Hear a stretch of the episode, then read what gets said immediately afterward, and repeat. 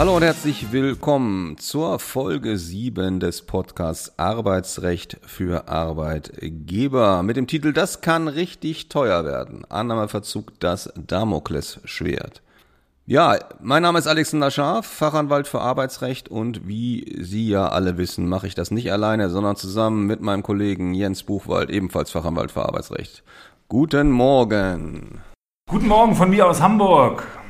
Wie immer an dieser Stelle, das sind Sie von uns schon gewohnt, sprechen wir Dank aus an unsere Hörerinnen und Hörer. Erstmal haben wir zwei neue Länder hinzugewonnen, nämlich Sri Lanka und China.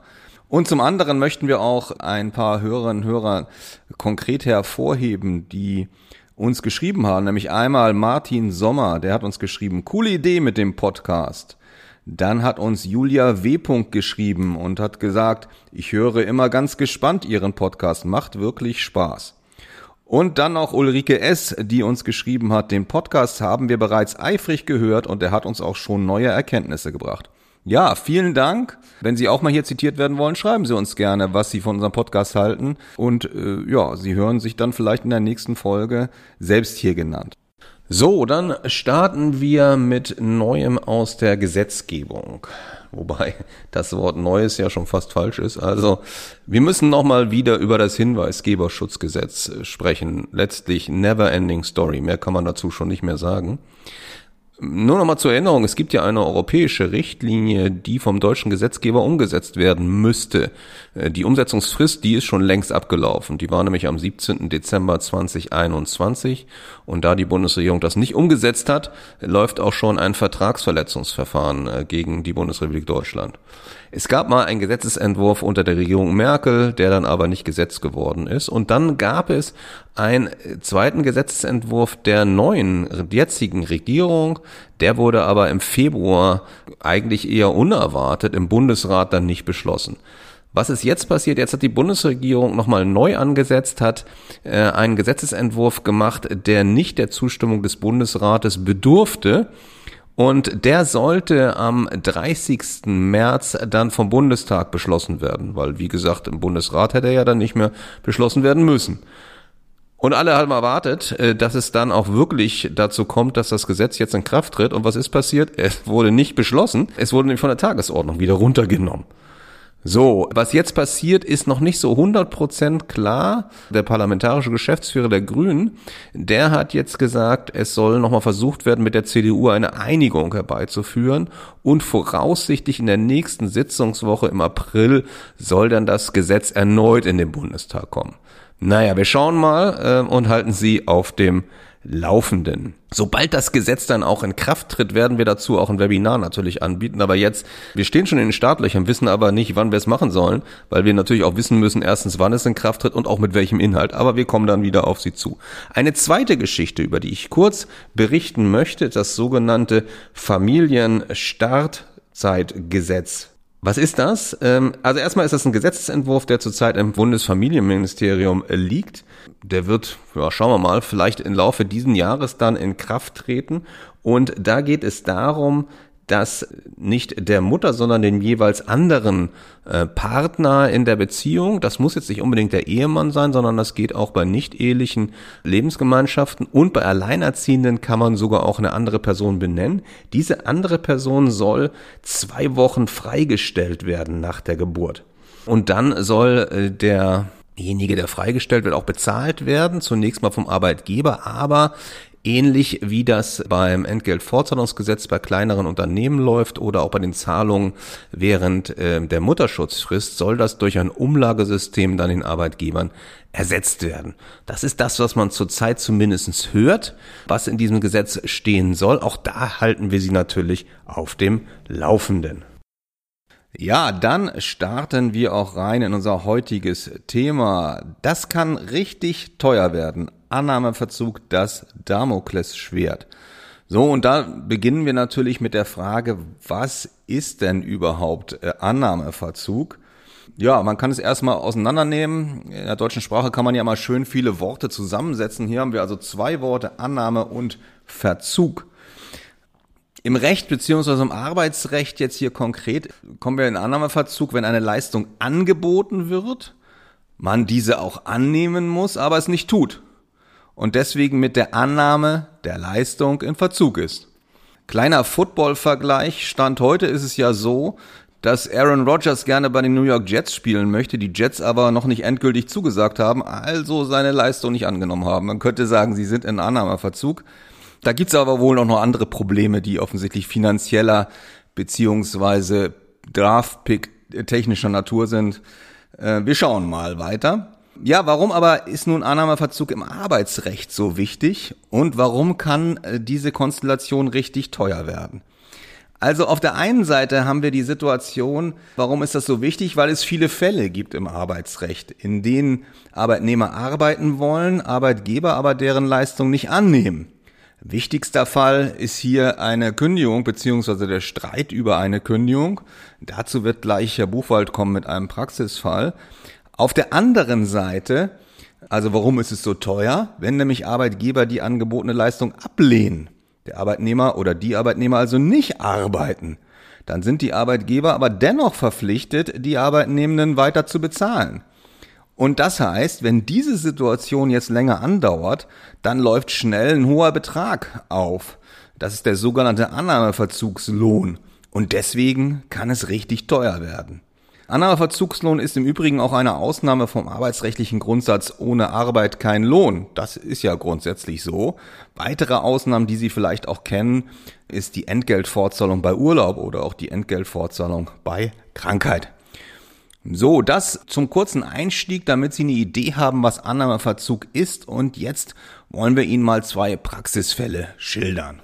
Ja, zunächst einmal die ganz klassische Konstellation, wo es Sie als Arbeitgeber häufiger mal treffen kann, dass Sie in die Verlegenheit geraten, dass Annahmeverzugslohnansprüche Ihnen gegenüber geltend gemacht werden, nämlich im Nachgang zu einer Kündigung.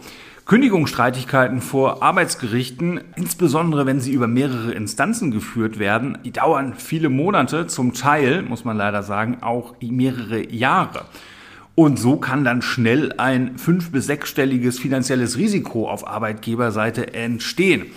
Warum ist das so? Also stellt sich eine arbeitgeberseitige Kündigung nachträglich als rechtsunwirksam heraus, dann sind Sie als Arbeitgeber grundsätzlich verpflichtet, dem Arbeitnehmer unter dem Gesichtspunkt des Annahmeverzuges die Vergütung für den Zeitraum nachzuzahlen, den Sie ihn aufgrund der unwirksamen Kündigung, jedenfalls nach Ablauf der Kündigungsfrist, nicht beschäftigt haben. Und so können schnell Geldbeträge von 12, 18, 24 Monaten auflaufen, die der Arbeitnehmer Ihnen gegenüber als Annahmeverzugslohn geltend macht. Sie sehen, da können dann schnell neben der verlorenen Kündigung also auch erhebliche finanzielle Risiken auf Sie zukommen.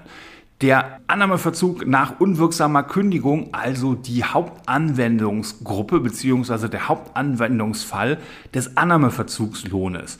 Es gibt aber auch noch andere Fallgruppen außerhalb der Kündigung. Welche sind das? Ja, da will ich mal zwei Konstellationen noch nennen. Also zum einen so ein ähnlicher Fall wie die unwirksame Kündigung. Das ist nämlich die unwirksame Befristung. Im Prinzip so ähnlich, wenn Sie eine Befristung haben, die läuft aus, Sie beschäftigen den Arbeitnehmenden nicht weiter, können also theoretisch in Annahmeverzug hier geraten. Wenn er dann klagt und sagt, die Befristung ist unwirksam und das Gericht dann auch feststellt, dass die Befristung wirklich unwirksam ähm, war, dann haben Sie also auch hier die Konstellation Annahmeverzug. Das ist sogar manchmal noch äh, bescheidener als bei Kündigung. Ähm, warum ist das so? Naja, zum einen ist das so, dass wenn die Klage erhoben wird, die Befristung schon abgelaufen ist. Also parallele zum Kündigungsschutzrecht die Kündigungsfrist schon abgelaufen ist. Das heißt, sie sind sofort in einer Verzug drin. Ähm, sie sind sogar, wenn geklagt wird, meistens schon weit im ersten Monat drin. Ne? Und da laufen dann noch schneller häufig Beträge aus. Und was sie auch noch als Problem haben, sie haben ja bei Befristung sehr häufig die Konstellation, dass das eher kürzere Arbeitsverhältnisse sind.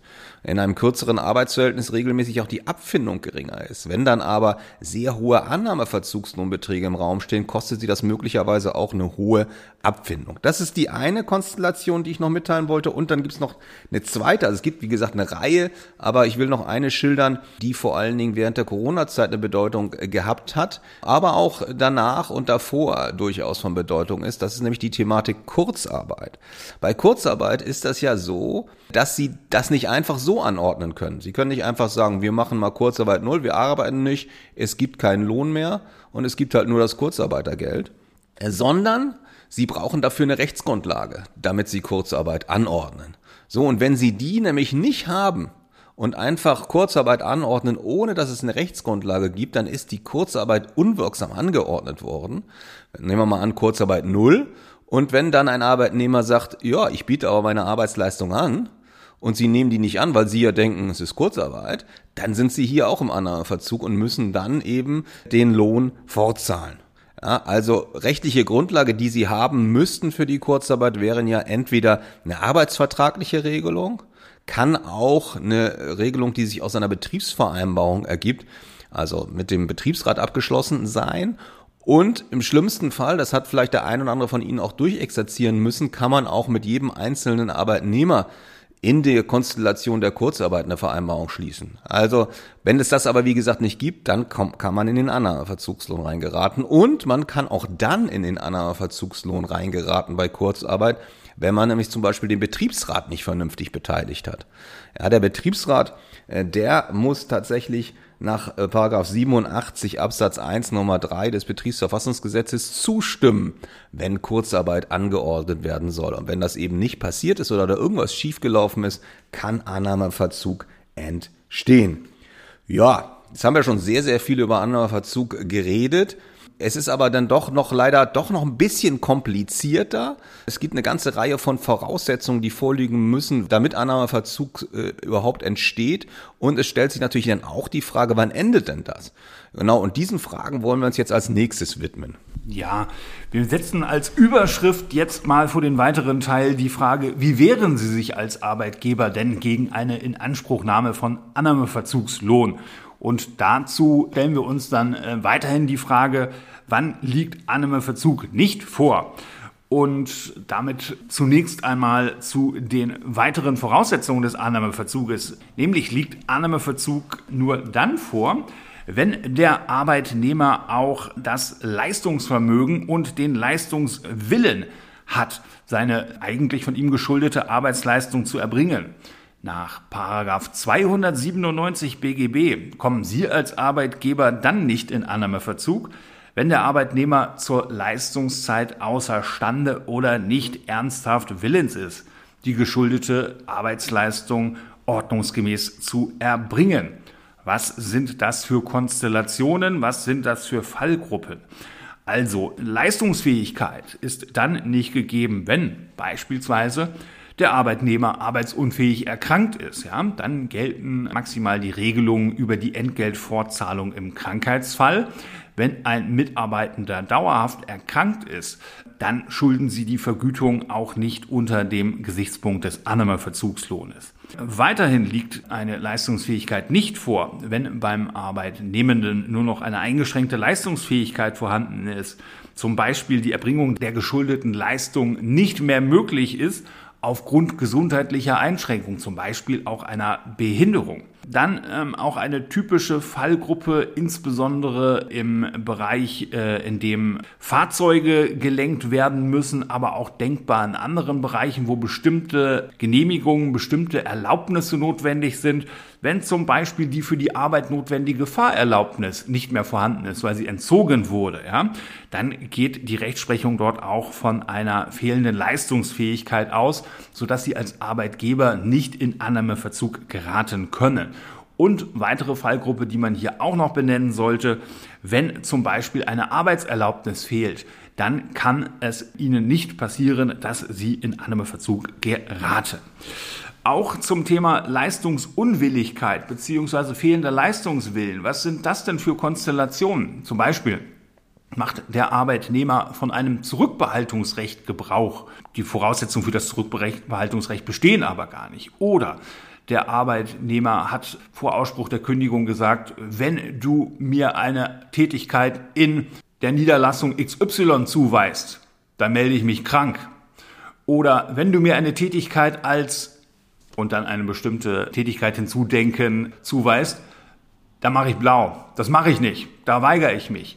Wenn Sie solche Aussagen haben, dann können Sie sich hier in diesem Zusammenhang möglicherweise erfolgversprechend auf eine fehlende Leistungswilligkeit des Arbeitnehmers berufen und haben hier auch weitere Argumente gegen eine Geltendmachung des Annahmeverzugslohnes. So, das also erstmal zwei wichtige Voraussetzungen, die Sie immer im Kopf einmal durchgehen sollten, ob an dieser Stelle möglicherweise Argumente gegen die Inanspruchnahme bestehen könnten. Es stellt sich natürlich dann die Folgefrage, was kann man denn noch gegen den Annahmeverzug äh, tun, beziehungsweise gegen die Inanspruchnahme mit Annahmeverzugslohn? Also grundsätzlich ist im Gesetz geregelt, dass sich der Arbeitnehmer anderweitigen Verdienst anrechnen lassen muss und dass auch böswillig unterlassener Zwischenverdienst angerechnet werden muss. Nur, jetzt das große praktische Problem, wie erfahren Sie denn eigentlich davon, ob der Arbeitnehmer anderweitigen Verdienst erzielt hat oder böswillig unterlassenen Zwischenverdienst hier in diesem Zusammenhang sich anrechnen lassen müsste? Eine Frage, die ich hier in diesem Zusammenhang gleich einmal weitergebe. Ja, ich steige noch mal kurz äh, einen Schritt vorher ein und sage, Annahmeverzug, erhebliches Risiko im Kündigungsschutzverfahren. Und das wird von Arbeitnehmerseite eben gerne ausgenutzt, um eine möglichst hohe Abfindung zu erzielen, weil das ja der Hauptdruck ist, den Arbeitnehmer auf Arbeitgeber ausüben kann. Und dann stellt sich eben die Frage, die mein Kollege gerade aufgeworfen hat. Ja, also nicht gezahlt werden muss tatsächlich, wenn entweder ein neuer Job vorliegt, das kommt ja durchaus auch manchmal vor, nämlich dann in Höhe dessen, was der Arbeitnehmer verdient. Das kann dazu führen, dass es gar keinen Annahmeverzugslohn mehr gibt oder es kann dazu führen, dass der Annahmeverzugslohn entsprechend geringer ist, dass hier also eine Differenz zu zahlen ist. Aber wie gesagt, auch in der Situation, dass der Arbeitnehmer sich quasi gar nicht kümmert, es also böswillig unterlässt, anderweitigen Verdienst zu erzielen.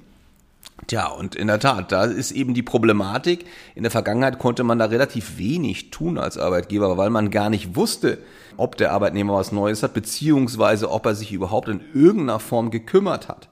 Es war also kaum nachzuweisen, dass der Arbeitnehmer hier die Erzielung anderweitiger Verdienst böswillig unterlassen hatte. Und da hat dankenswerterweise im Jahr 2020, nämlich am 27. Mai, das Bundesarbeitsgericht zumindest schon mal eine erste Hilfestellung gegeben und hat gesagt, man kann als Arbeitgeber, wenn der Arbeitnehmer dann Annahmeverzugslohn geltend macht, von ihm Auskunft verlangen. Und zwar Auskunft darüber, welche Vermittlungsvorschläge er denn von der Agentur für Arbeit oder vom Jobcenter bekommen hat. Und da muss er auch durchaus konkret werden, der Arbeitnehmende, muss dann nämlich sagen, okay, folgende Tätigkeiten, die wurden mir hier vorgeschlagen, es ging um folgende Arbeitszeiten, ich sollte da und da am Arbeiten, also Arbeitsort und auch zur Vergütung, die dann da ähm, im Raum gestanden hätte, dazu muss er Auskunft erteilen. Und dann hat man als Arbeitgeber zumindest schon mal ein bisschen Möglichkeit, sich das ein bisschen genauer anzuschauen. Eine weitere Entscheidung vom Landesarbeitsgericht Berlin-Brandenburg, die ist dann nochmal spannender gewesen.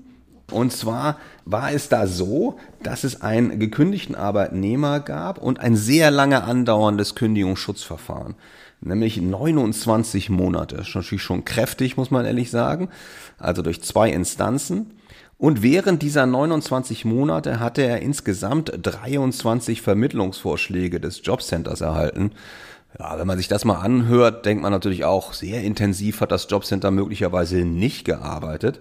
Also diese hat er gekriegt und während des Zeitraums des Kündigungsrechtsstreits von 29 Monaten hat er 103 Bewerbungen eigeninitiativ, also außerhalb dieser Vorschläge des Jobcenters äh, gemacht.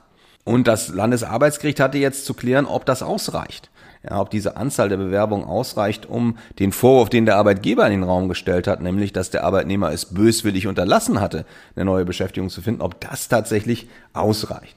Und es war so, wie das Arbeitsgericht Berlin hatte auch das Landesarbeitsgericht dem Arbeitgeber beigepflichtet und hat gesagt, ja, tatsächlich, der Arbeitnehmer hat sich hier nicht ausreichend beworben und deswegen könne er eben seinen Anspruch auf Nachzahlung der Vergütung auf den Annahmeverzugslohn nicht erfolgsversprechend durchsetzen. Also der Arbeitnehmer hatte hier die Klage in diesem Umfang verloren. Und da hatte das Landesarbeitsgericht im Übrigen auch wie das Arbeitsgericht gesagt, also sich auf 23 Vermittlungsvorschläge zu bewerben, das reiche nicht aus. Außerdem seien diese Bewerbungen auch nicht ordnungsgemäß gewesen. Da gab es also eine verschiedenste Probleme, unter anderem auch viele Tippfehler in den Anschreiben schon. Dann sei er außerdem auch telefonisch nicht erreichbar gewesen für die potenziellen Arbeitgeber, habe sich auf Antwortmails, wo er sich beworben hat, dann nicht zurückgemeldet und habe, wenn der Arbeitgeber, der potenzielle, sich nicht zurückgemeldet habe, auch nicht nachgefragt. Und dann hat auch noch, auch das ist natürlich ganz spannend, das Landesarbeitsgericht gesagt, auch die Eigeninitiativenbewerbung, die 103 in den 29 Monaten, das sei viel zu wenig. Das sei ja nicht mal eine Bewerbung pro Woche.